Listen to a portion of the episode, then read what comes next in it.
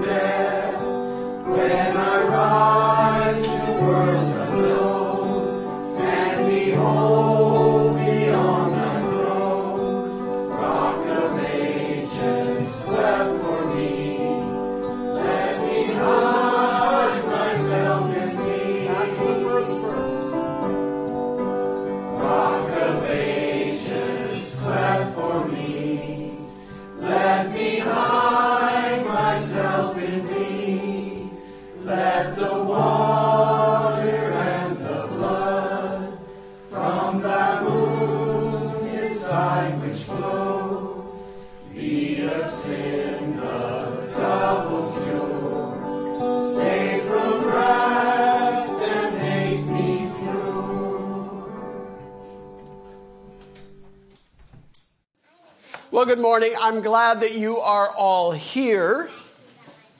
As promised, this morning we are going to start the book of 1 Peter.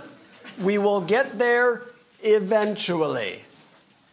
I'm the fortunate recipient of the email that comes in from listeners literally all over the planet, and I'm very, very grateful for that. I try not to think about it because it's way too much pressure. But let me share an email with you that I got a couple weeks ago. I've been carrying it in the back of my Bible and reading it once in a while for encouragement. But since they mention all of you, I figure I ought to pass along the greeting to all of you. It says, Hi, Jim. My wife and I have been listening to your teaching for over a year now. I don't even remember how I found you on YouTube, but I do know that God brought me there. We discovered God's free and sovereign grace about five years ago and have been seeking out more understanding of His awesome purpose and plan of redemption ever since. How many of you know the Worldwide Church of God? Herbert W. Armstrong, are you familiar with him? We came out of Herbert Armstrong's Worldwide Church of God in the late 90s after spending almost 30 years under the legalistic bondage of that man and his teaching. When God called us and revealed to us his Son Jesus Christ and the completed work on the cross, we could not be thankful enough. What a burden was lifted from us. What a sense of joy and peace, of comfort, and an overwhelming urge to praise God. Christ did it all, free from the law. Oh, happy condition. We had never heard that song until we heard your congregation sing it while listening to one of your studies, and how it lifted us to hear it and join in. So far, we have been through your series on systematic theology, Hebrews, and Galatians. Currently, we're in the series on the book of Acts. We can't seem to get enough of all that sheep food. We are now searching for a healthy church to fellowship with. Please, if you know a church like GCA in the area of, well, it's Virginia, I'm not going to identify the exact area here, let us know. Sadly, I wish that there were more churches like GCA. Personally, I wish there was a man preaching grace on every street corner in America. And folks write to me all the time and say, Where can I find a church just like yours? And I say, There are no churches just like ours because our church has Jeff. I can't find words to express how much we have been blessed in our understanding of God's Word by the work of GCA. We are being fed by your teaching, and we think of you as our pastor. My wife and I are making plans to visit GCA in the near future. Is that an option, Shauna? Yes. Okay, good. We look forward to meeting all the people whose voices we hear and listen to during your studies Tom and Alex and Gladys, who's not here, and Christian, how did you get a call out? How did that happen? And Renee and all the other voices that we've heard mentioned. We long to put faces to the voices that say goodbye to us internet folks and tell us, see you next time. May our Heavenly Father and Lord Jesus bless each and every one of you. We know that Christ is with you all in all that you are doing. Many thanks. Keep being the Christian with much love in Christ, and they give us their name. Isn't that nice? Yes. You wonder why we do what we do? It's exactly because of email like that. That there are people out there being set free by the call of God's free and sovereign grace, people who have been in bondage for 30 years in their case. And then hearing the true gospel of God's grace open their eyes and open their hearts. And I'm just so very, very thankful that God has deigned to use this little church in the enterprise of setting people free. I find it quite remarkable. We find in the New Testament perhaps the most complete personality profile of any of the apostles. We find the personality profile of Peter. We have a pretty good sense of who Peter is and what Peter's like. Peter, of course, is the one who in the early days was constantly sticking his sandal in his mouth. He was the one who you could count on to say and do the wrong thing. He's even the one who Jesus said before the cock crows, Three times you're going to deny me outright. And sure enough, Peter is the one who swore and said, I do not know him to save his own skin. And yet, it was as they were fishing on the Sea of Galilee that Jesus showed up on the shore specifically so that he could have the conversation with Peter, where after Peter's three denials, Jesus could ask him three times, Do you love me? And three times Peter said, You know that I do love you. And Jesus finally reduced him to tears by stepping down to where he was and kept saying, If you love me, feed my sheep. Now, a couple of weeks ago, when Alton Pickett was standing here, I felt that he did a really good job of demonstrating that Peter, just like James and just like John, is an apostle to the circumcision. He is not writing to Gentiles. Just as James was writing to the dispersion, to the diaspora, so Peter is going to identify that that's the audience he is writing to. And it's really important that you keep that in your head as you read through 1st and 2nd Peter, or else you will become confused. There is a fair bit of theological confusion out there caused by folk who assume that Peter is writing to Gentiles, the Gentile church, especially exclusively, because Peter takes several Old Testament phrases and promises that are made to Israel exclusively, and then he applies them to the audience that he's writing to.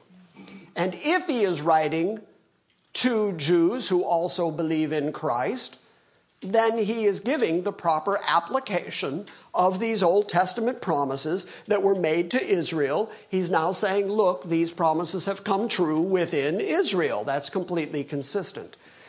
But if you believe that Peter is writing to a Gentile audience, especially an exclusively Gentile audience, then you're going to wind up saying, look, Peter takes these promises that God made to Israel in the Old Testament and he applies them to Gentiles in the New Testament, and that makes the Gentile church the new Israel or the true Israel or the spiritual Israel or some other phrase that you don't find anywhere in the Bible. The simple fact of the matter is Peter picks up promises that were made to Israel and finds their fulfillment in the fact that Christ, the Messiah of Israel, has come to Israel and has produced believers in Israel. And so Peter finds that as the fulfillment of promises God has made. And so, as we're reading through the book, you're going to see that Peter makes a lot of those kind of Old Testament references this morning, we're going to see him using the language of sprinkling, which would mean nothing to your average Gentile, especially someone who has no background in Israelite history or religion. But it's very, very important language to the Hebrew audience. So, again, there's all these internal indications that Peter is writing to a Jewish audience. Not the least of which is that he begins his letter by saying that he's writing to a Jewish audience. That's the big one right there. So we have to keep that in mind as we're reading through it. Now, as far as when the letters were written, Peter seems to have an understanding of the things that Paul wrote. Sometimes, in fact, he uses phraseology that is identical to what Paul says. And in 2 Peter, he even takes the time to refer to the writings of Paul and says that some of it is quite complicated. So, for those of you who find Paul's writing complicated, even Peter said that Paul's writing is complicated, but then he says people twist it and wrest it to their own destruction. In other words, you need to read the words for what they say and what they mean and not try to twist it or wrest it at all. So he has a familiarity with Paul and Paul's writing. And of course, in the book of Galatia, we find out that Peter was in Galatia. And we find out that Peter and Paul had a relationship wherein Paul had to withstand Peter to his face because Peter was to be blamed. So, Peter initially is one of the elders at Jerusalem Peter, John, and James. Later, he's the bishop in Antioch. And then later, after that, according to some tradition, he ends up in Rome, although there's nothing in the Bible that says he ever went to Rome. But that's essential to Catholic hierarchy. They have to get Peter to Rome one way or the other. But there's nothing in the Bible that says he was in Rome. Some folks say that he wrote these letters from Rome, but he says he wrote them from Babylon. Historically, there was still a large Jewish population in the area of Babylon, and so it makes sense that Peter would go to Babylon and that he would write from Babylon.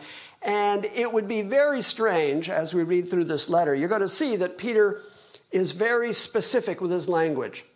He doesn't write real spiritualized, allegorical kind of stuff. He makes very clear didactic statements. It would be very weird for him to suddenly, when he gets to referring to where he's writing from for him to suddenly use a spiritual phrase like, I'm in Babylon, but I really mean Rome.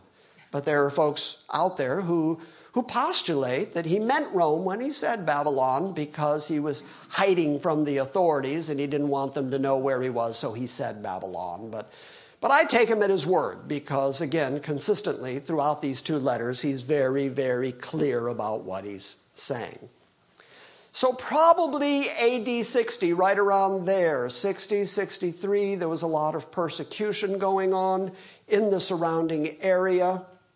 And Peter, being apostle to the circumcision and not specifically to the Gentiles, is told us very clearly, demonstrated very clearly in Galatians 2 7 and 8. Tom's going to look up Galatians 2 7 and 8, and we're going to see again a, a very clear and concise statement that's going to make the differentiation between the people that Paul was sent to and the people that Peter was sent to. You got it there? Stand up and read it. Uh, verse 7 On the contrary, when they saw that I had been entrusted with the gospel to the uncircumcised, just as Peter had been entrusted with the gospel to the circumcised, for he who worked through Peter for his apostolic ministry to the circumcised, worked also through me for mine to the Gentiles. So, do you see the differentiation? It's very clear, it's very obvious. Paul was sent to the Gentiles. Peter's primary ministry was to the circumcised. Now, that makes sense if you think about it, because historically it is Peter who stood up on the day of Pentecost and preached to a Jewish audience. Pentecost, don't forget, was one of the three feasts that every year all of the Jews who could travel were required by the law to come to Jerusalem to keep the feast. So there was a great gathering at Jerusalem when the Spirit fell, and it was Peter who stood up and spoke to that amassed crowd. That day, 3,000 people were saved, which means there was an excess of 3,000 people there.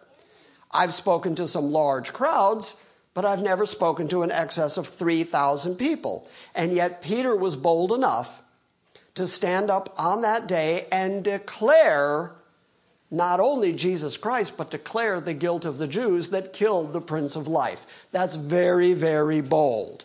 He said that at risk of his own life. So you see an arc in Peter's life where he started out always saying and doing the wrong thing, and then he even denied the Lord. And then he was restored by the Lord, and the Lord told him, Feed my sheep.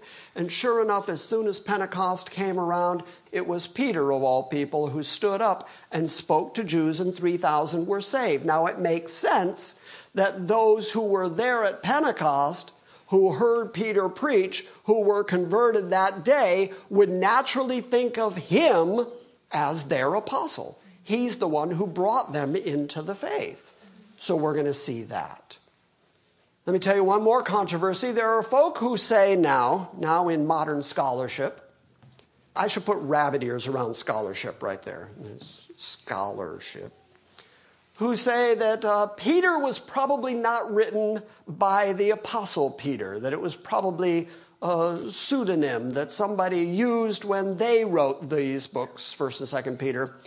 And one of the chief evidences that they use is they say, you know, Peter is said to be a fisherman, and even the Jews in Jerusalem, the leaders in Jerusalem, call him out and say that he is unlearned. And so, if that is true, they make the leap to he's probably illiterate. And if he's illiterate, then how is it that suddenly he writes these two letters that are written in a very polished, formal Greek. And he uses all this wonderful language.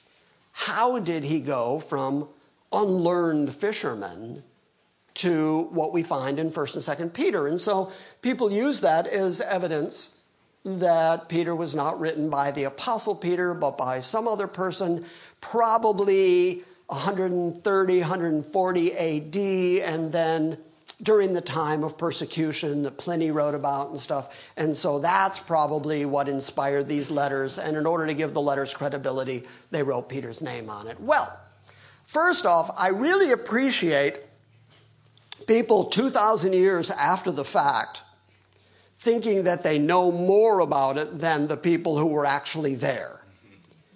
Because the people who were actually there from very early in the church's history all accepted 1st and 2nd Peter as being straight from Peter. Now, it's possible that Peter used an amanuensis. It's possible that Silvanus wrote it for him. It's possible that Mark wrote it for him. Either one of them would have been able to write this kind of Greek. We know that Silvanus took the letters from Peter to the churches that he was sending them to. But then if you think about it, the reason that I brought up Pentecost and Peter standing up at Pentecost, if you go back to the book of Acts and you read what he said at Pentecost, if you read the record that Luke, a physician, wrote of Peter's speech, Peter's speech isn't at all ignorant or halting or full of fisherman stupidity. It's not the language of an unlearned fellow. So, what I conclude is that when the leaders in Jerusalem said that he was unlearned, what they meant was, we didn't teach him. He's not learned in the school of the Jews. But there's nothing in there that says he was illiterate or that he was ignorant. And if you look at, again, the speeches that you find in the book of Acts, we're going to look at a couple little sections of them this morning. You find a man who is genuinely brilliant in his theology and in his choice of words and the words that he uses to communicate. You don't get any clue from Luke that Peter was incapable. That when Peter was standing up on the day of Pentecost, the other apostles grabbed him and went, No, not you. No. We'll, we'll say something. Thomas, get up there. So I say the internal evidence all points to the fact that this book was, in fact, written by the Apostle Peter. The internal evidence, again, is things like he takes authority over all the elders of the other churches and tells the elders of the other churches what to do and how to think and how to be, and don't lord it over the flock of God. He speaks to them like he has the authority to tell them as under shepherds what to be like.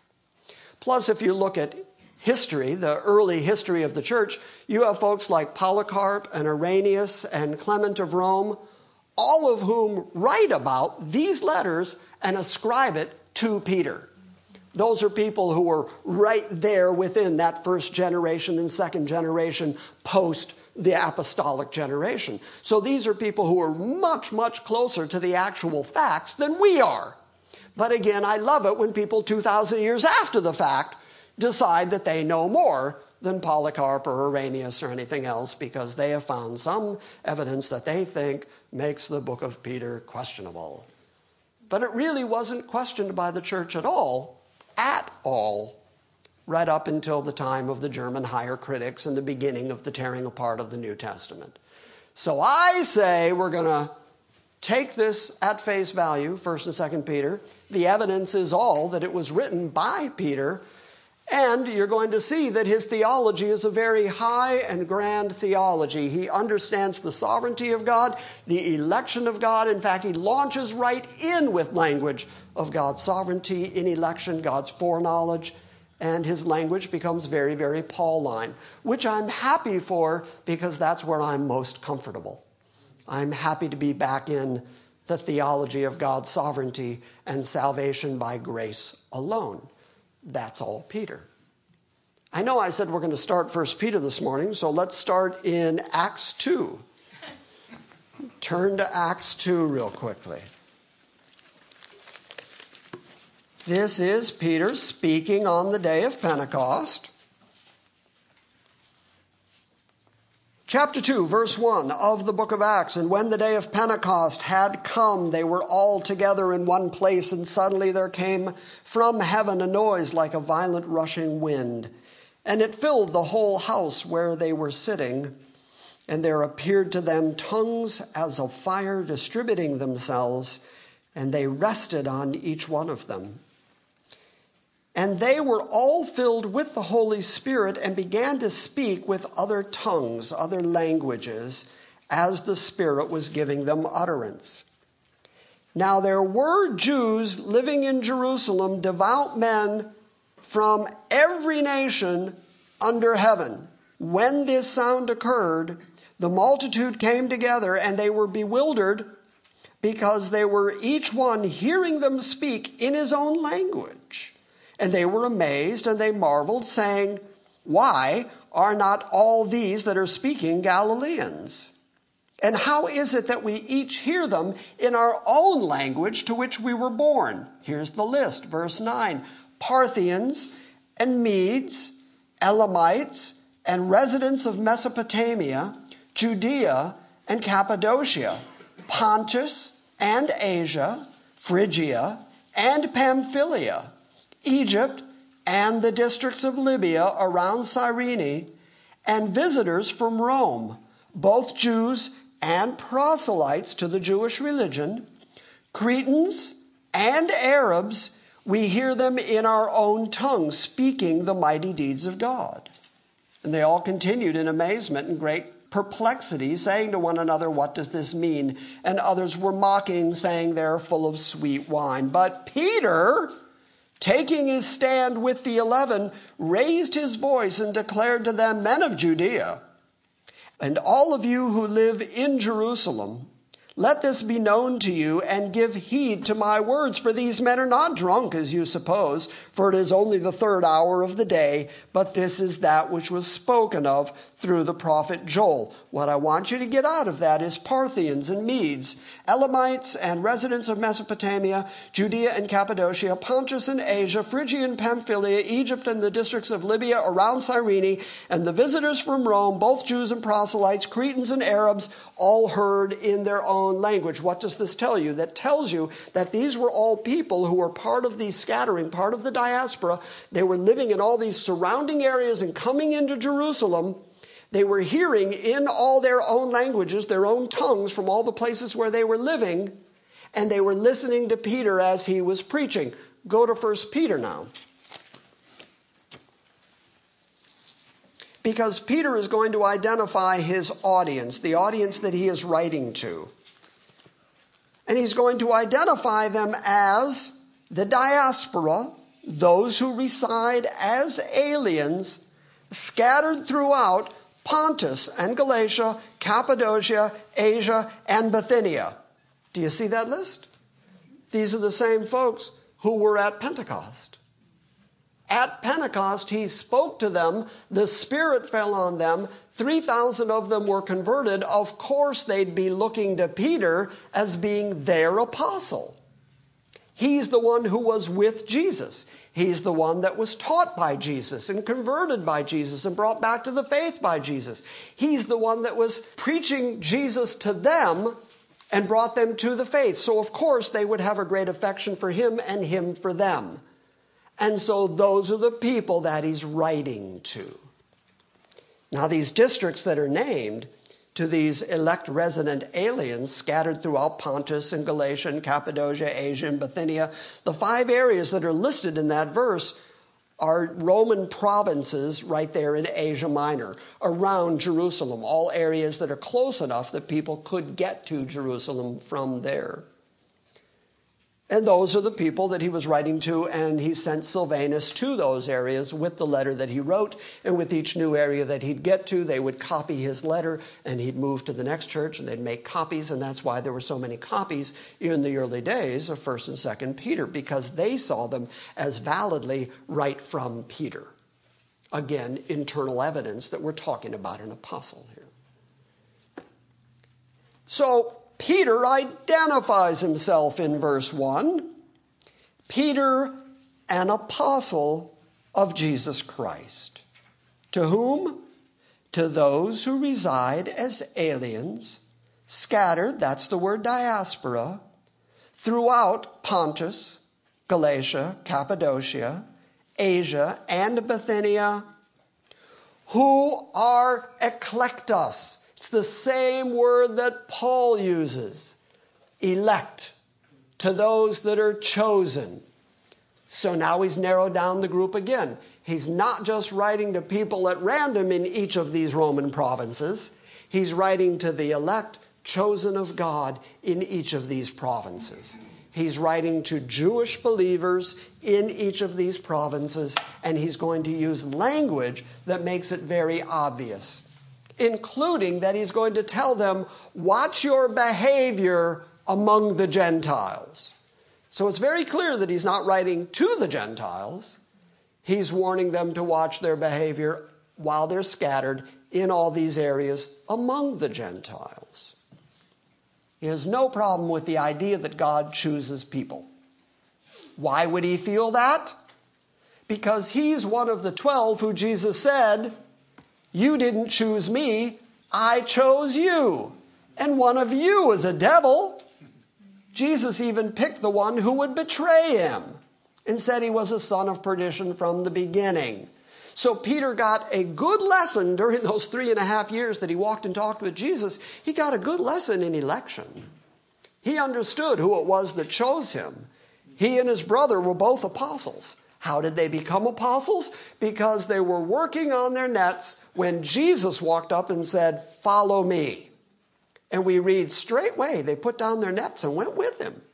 That's an effectual call. When Jesus can walk up and say, You know what you're doing right now? Don't do that anymore. Come with me. And they go, All right, I'm coming with you now. That's an effectual call. That's election. That's being chosen. And Jesus was very clear in telling them that they did not choose him, that he chose them. So, of course, Peter would start with if you believe in Christ, you're eklektos, you're chosen, you're elected of God. And that's who I'm writing to. But not content with that, he goes deeper into his theology. He's barely had time to say, Hi, it's me, Peter. And he's going to yank out the word foreknowledge. To those who are chosen according to the foreknowledge of God the Father. Now we'll look at the rest of that verse in a moment, but there is a theology out there that says that we're to understand that concept of foreknowledge as God knowing things about people when Paul writes in Romans 8 that whom he did foreknow, those are the ones he predestined. They will say, well, what that means is that God knew things about people, and because he knew things about them, he knew which ones would choose him. And because they were going to choose him, he chose them in return. Because he knows things about people. He knows everything, so he knows things about people. But what you will notice is that both in Paul's writing and in Peter's writing, neither of them use the word within the context of God knowing things about people. What is it that God foreknows? The people. He knows the people. He doesn't foreknow stuff about the people, he knows the people. Now, the word that Peter is using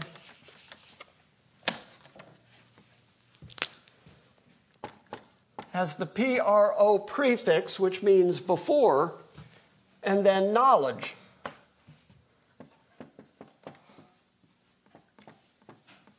Prognosis.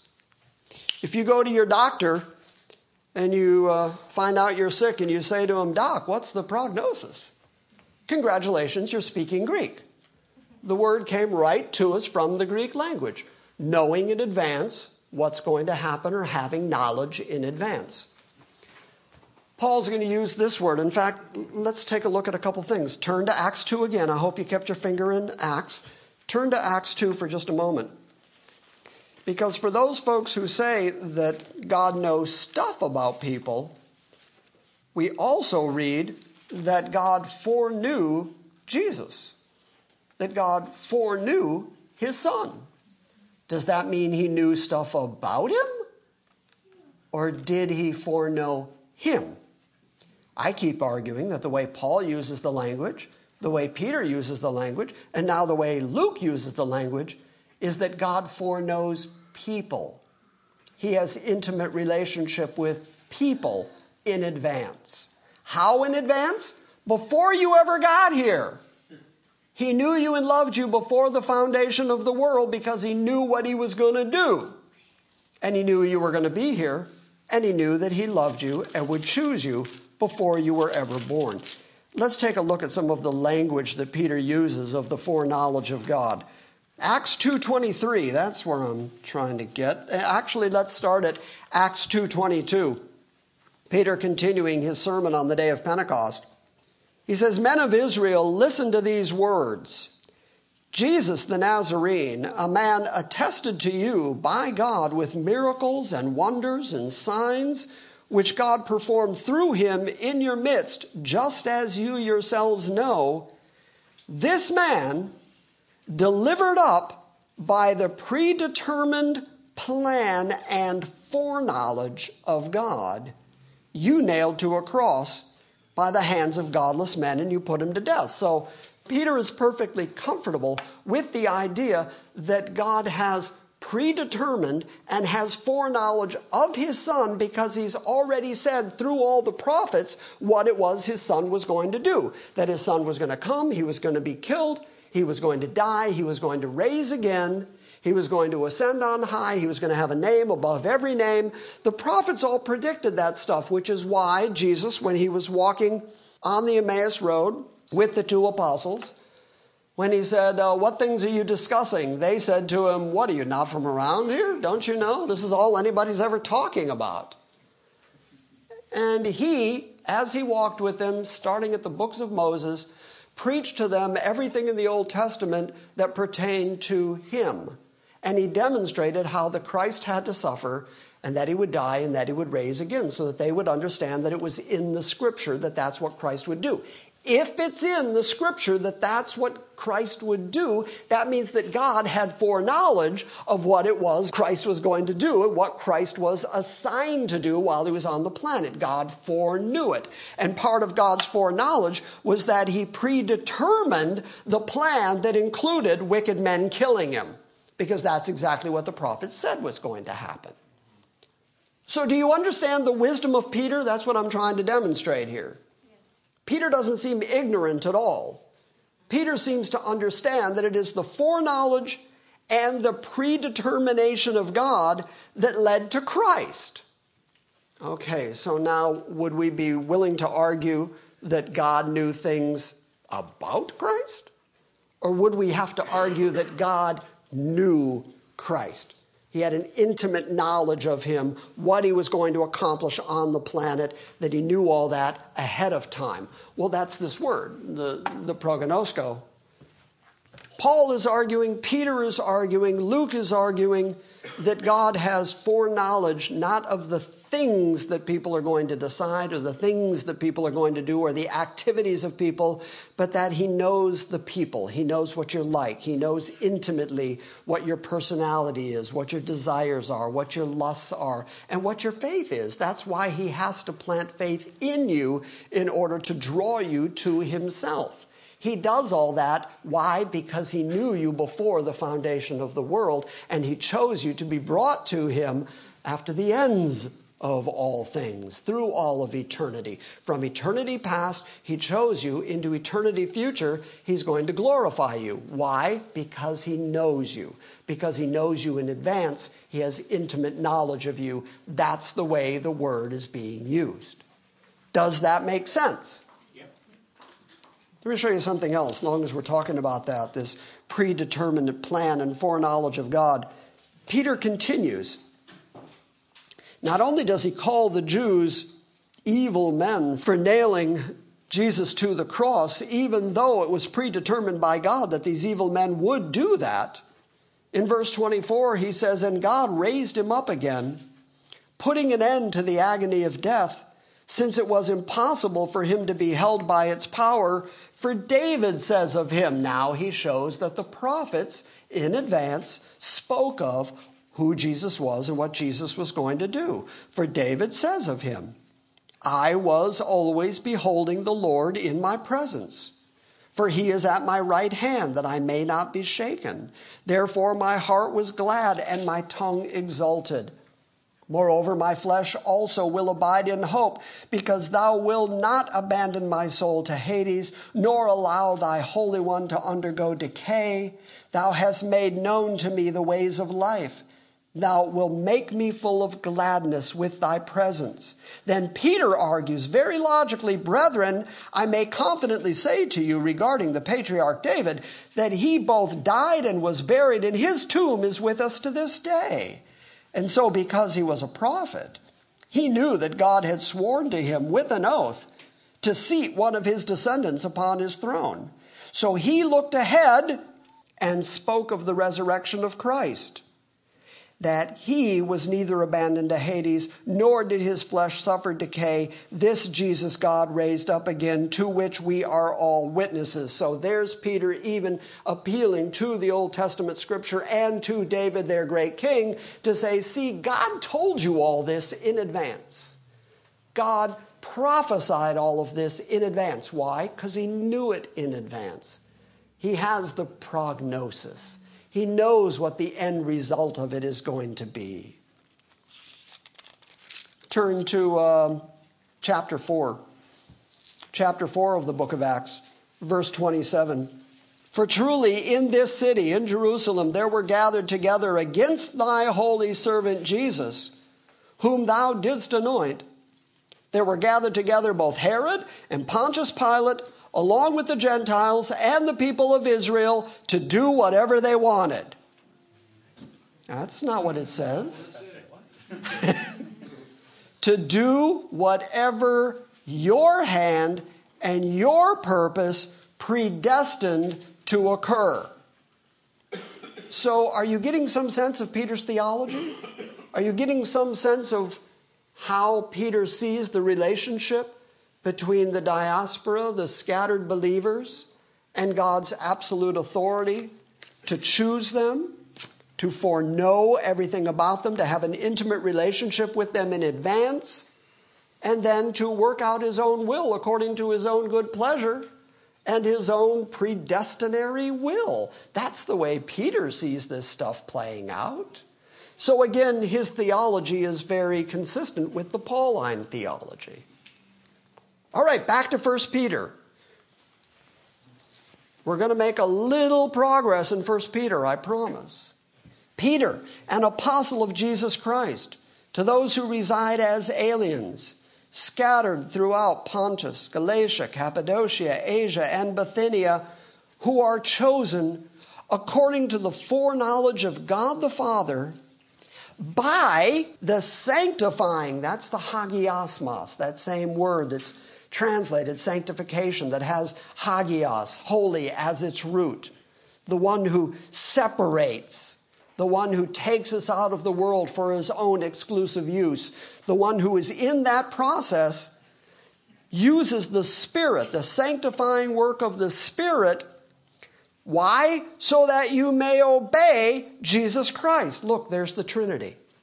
All three members of the Trinity are involved in the salvation of any person. Because it's God who did the foreknowing, it's God who did the predetermining. It is the Holy Spirit who is the intermediary agency through which God enters those individuals, producing repentance and faith in them, which brings them to obedience to the doctrine and the belief and the faith of Jesus Christ. It takes all three the death of Christ, it takes the sacrificial work of Christ, it takes the inner working and the born again experience that comes by the Spirit, and all of that is a result of God the Father choosing, deciding, and determining in advance that that's what's going to happen. So the Trinity is intimately involved in the salvation of human beings. I like to say, I like to say, so I'm going to say it again because I like to say it. When I get done saying it, I'll feel better. So I like saying it. We're, we're such sinful human beings. That's not the part I like saying, though I do. We are just such sinful, depraved human beings that we actually believe that some part of the salvation experience must have something to do with us. It has to be about us. There's something I did. There's some reason that God chose me. There had to be some reason that God, in His infinite foreknowledge, said, Oh, it just wouldn't be heaven without Todd. And so I, I got to get Todd. Whoever else I get, I've got to at least get Todd. But then Todd, if he's honest with himself at all, will look at himself and say, I don't deserve to be saved. How can God save a wretch like me? Even just look at what I've done. Look at how I act. Look at how I think. I, am clearly a, a, sinful, corrupt human. Am I overstating that? Like a dog to his vomit, yeah. Like a dog to his vomit. That, those were his words. I didn't say that. So there's a problem here. There's a difference between the foreknowledge of God in the Spirit and in Christ. And Todd, who has this sense of, I must have done something, but I also know I'm not good enough to be saved. So he has this whole cognitive dissonance happening in his head. I, I, hope I'm good enough. I think I've done enough good. I seem to have enough faith. I hope I've revved it up enough and yet I know I'm not good enough. He's, he's got this internal dialogue in himself where he's just not confident. Okay, but God knows Todd's saved because it's God who has the foreknowledge, who has the prognosis, who has the predetermination and the everlasting love since before the foundation of the world to choose and elect Todd. So God knows Todd saved. Jesus went to the cross to die for those particular people that God chose before the foundation of the world. Jesus paid the sufficient sacrifice, the sufficient price. And when he paid the sufficient price, he went to heaven so that he could intercede at the right hand of God for those people everlastingly. Therefore, Jesus knows Todd is saved. And the Holy Spirit of God came from God to Todd because the sacrifice of Christ is applied to Todd. Todd now needs to be purified from within, and faith needs to be produced in him. And so the Holy Spirit of God comes into Todd, occupies Todd, is the governor on Todd's behavior, brings him to the knowledge of God's word, and brings him to obedience in Christ. So the Spirit of God knows Todd saved. God, Jesus, and the Spirit know Todd saved. The only one who's fuzzy on the topic is Todd. Todd needs to get over himself. Because that's where we find genuine confidence. That's where we find genuine peace when we stop gazing at our navels and wondering whether we're good enough or right enough or done enough good things, I can save you the trouble. You're not good enough and you haven't done enough good things, and there's nothing within you that is so good or so right or so lovely that God is going to look at you and say, Well, I've got to have you because of you. That's never going to happen. Instead, you will find peace in all of this, in all of your troubles and in all of your cognitive dissonance. You're only going to find peace if you recognize that God is the actor, Christ is the actor, the Holy Spirit is the actor. You're the one acted upon. You are passive in this. Now, the best part of this whole scenario, the best part of why I went through all of that outside of I enjoyed saying it, the only reason that I went through that is to say to you that since you are passive, since you are the recipient in all this, since God didn't choose you based on what you did or what you're like or who you are, since He chose you as a trophy of His grace, since you didn't do anything to get yourself into the relationship, you can't do anything to get yourself out of the relationship. And that's really good news. If you're anything like me or Todd, if you're anything like us, then you want to know that the relationship was begun by God, was completely satisfied, completely paid for. The qualifications are all completely paid up in the death and resurrection and ascension of Jesus. And the sure guarantee that God accepted that is that we have the Holy Spirit of God. So, since God is for you, Christ is for you, and the Holy Spirit is for you, what can you do that can get you out of that relationship? You can't because you didn't start the relationship. And that is basic Pauline, Petrine theology the theology of God's foreknowledge, God's election, God's choosing, and God's grace. Every time you hear me say the word grace, that's what I mean. I mean, God brought you into relationship with Him. God doesn't make mistakes and He doesn't change His mind. And so, therefore, you can't change the relationship. You can't break the relationship. You can't be bad enough for God to give up on you, which is really, really good news because Thaddeus is trying. So. and he agreed. Okay, so Peter, an apostle of Jesus Christ, to those who reside as aliens, scattered. You are the chosen. You are chosen according to the foreknowledge of God the Father by the sanctifying work of the Spirit, so that you may obey Jesus Christ and be sprinkled with his blood. Okay, now to the Jewish audience, that language of the sprinkling with Christ's blood doesn't resonate. In fact, to a Gentile audience, The idea of being sprinkled with blood is kind of, ooh, yeah, sprinkled with ooh, smelly blood. Turn back to the book of Exodus for a moment. Go to Exodus 24, and we're going to show you where that concept comes from because actually it's very, very important. It would be easy to read past Peter saying that, but Peter is actually using language that is very specific to the Old Testament and very specific to the Sinaitic covenant. He is saying, You were, you Jews, you scattered diaspora Jews, you were under the covenant with Moses, but now you are under a different covenant that requires the sprinkling of blood. Because the first covenant required the sprinkling of blood so you are now sprinkled with better blood. Exodus 24, I'm going to start at verse 3. Then Moses came and recounted to the people all the words of the Lord and all the ordinances. And all the people answered with one voice and said, All the words which the Lord has spoken we will do. Moses wrote down all the words of the Lord then he arose early in the morning and built an altar at the foot of the mountain with 12 pillars for the 12 tribes of Israel. He sent young men of the sons of Israel, and they offered burnt offerings and sacrificed young bulls as peace offerings to the Lord.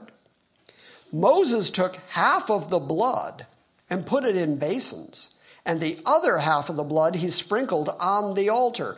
This was an important part of making something hagiasmos making something holy. The way that you would separate an object for God's exclusive use was that you would sprinkle sacrificial blood on it. So that's what he did. They sacrificed a burnt offering and he sprinkled the blood of that offering on the altar that he had made. But then, verse 7 then he took the book of the covenant and he read it in the hearing of the people, and they said, all that the Lord has spoken we will do, and we will be obedient. So Moses took the blood and sprinkled it on the people and said, Behold the blood of the covenant, which the Lord has made with you in accordance with all these words. So there was a blood covenant being formed at Sinai, and Moses sprinkled blood on the people making them separate people, making them exclusively God's property. So then you look at the book of Peter, Peter writing to an audience that would be familiar with this, all of whom are under the Mosaic covenant. And he uses the language of Christ and being sprinkled with his blood. That's a huge transition because they consider themselves to be under the law of Moses, under the covenant of Moses, under the sprinkling of the blood of Moses. And Peter says, You've been sprinkled with different blood, new blood. Turn to the book of Hebrews in the New Testament. Turn quickly. Go to Hebrews 12 because the author of the book of Hebrews, a Hebrew writing to Hebrews, uses this same language and demonstrates that the people of the new covenant have been sprinkled with the new blood, the better blood, the higher blood, the blood of Christ Himself, not the blood of bulls and goats that can never take away sin. Hebrews 12, starting at verse 22.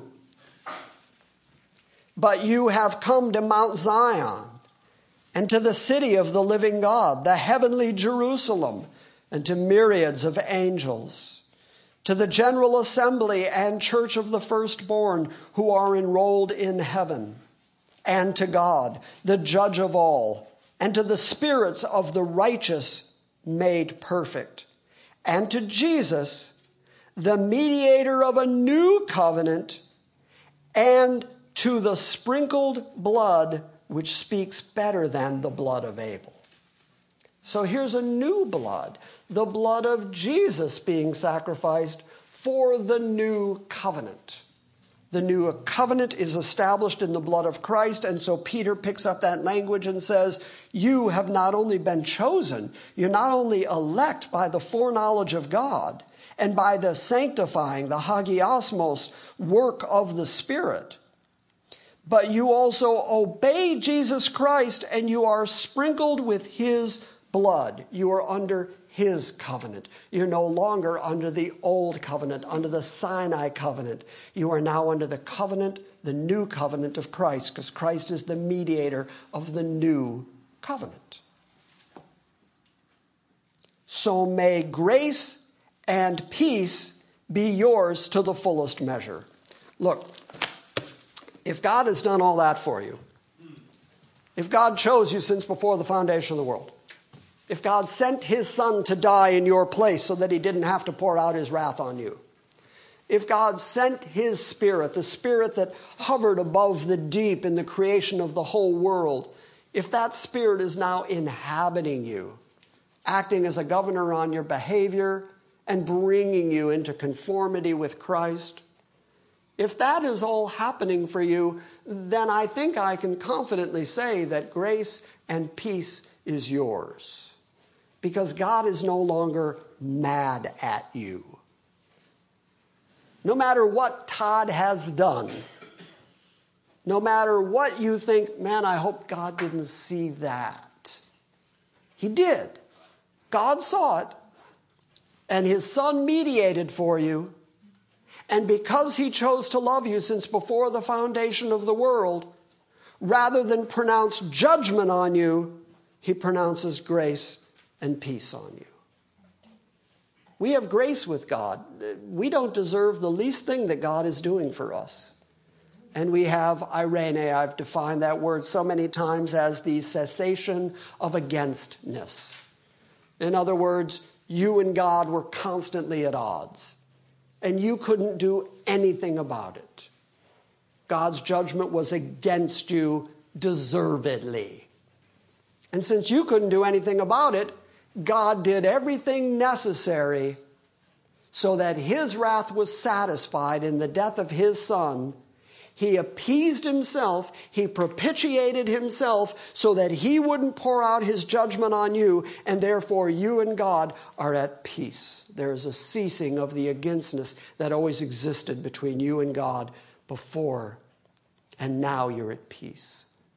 And if you're at peace with God, I don't care who else wants to pick a fight with you. I don't care who else doesn't agree or who else doesn't think you're anything great. The truth of the matter is, God chose you before the foundation of the world. He loved you since forever. That's Jeremiah 31 3. I've loved you with an everlasting love, and therefore with loving kindness I have drawn you. That's the reason God draws and calls people because of his everlasting love. He loved you enough to send his son to die for you, he loved you enough to put his spirit inside you. There is no way that you cannot have grace and peace as a result of that.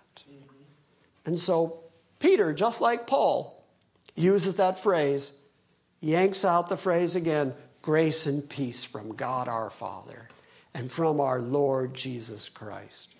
And if you've got peace with Him, you're at peace.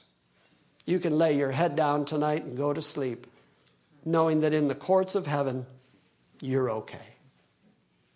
And then you can stop all the cognitive dissonance. Just get your head off you Get your thoughts off you. Look to Him. Run to Him. And the more you look at Him, the more grace and peace comes. Make sense? Yes. Not really. It, I mean, yeah, it makes sense, but it sounds too good to be true, is what I think of a lot. It does. And that's why it's grace. Yeah. Because it is too good to be true. Because I know me. I certainly don't deserve that. I couldn't deserve that. That's why it's grace. So. All right, so that's your introduction to 1 Peter. We didn't get anywhere near as far as I was hoping we'd get, but come back next week and we'll keep going. Shauna, come back next week and we'll. Maria, next week, we'll keep going. That's why the internet exists. Any questions about that so far? Kind of got it? All right, good. Say goodbye to the internet congregation. Bye. Maria, say goodbye to yourself. Goodbye.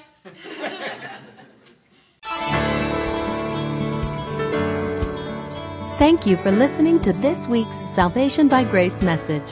We welcome your feedback and encourage you to visit our website at salvationbygrace.org. And we invite you to join us next time when we gather around the Word and study the sovereign grace of God.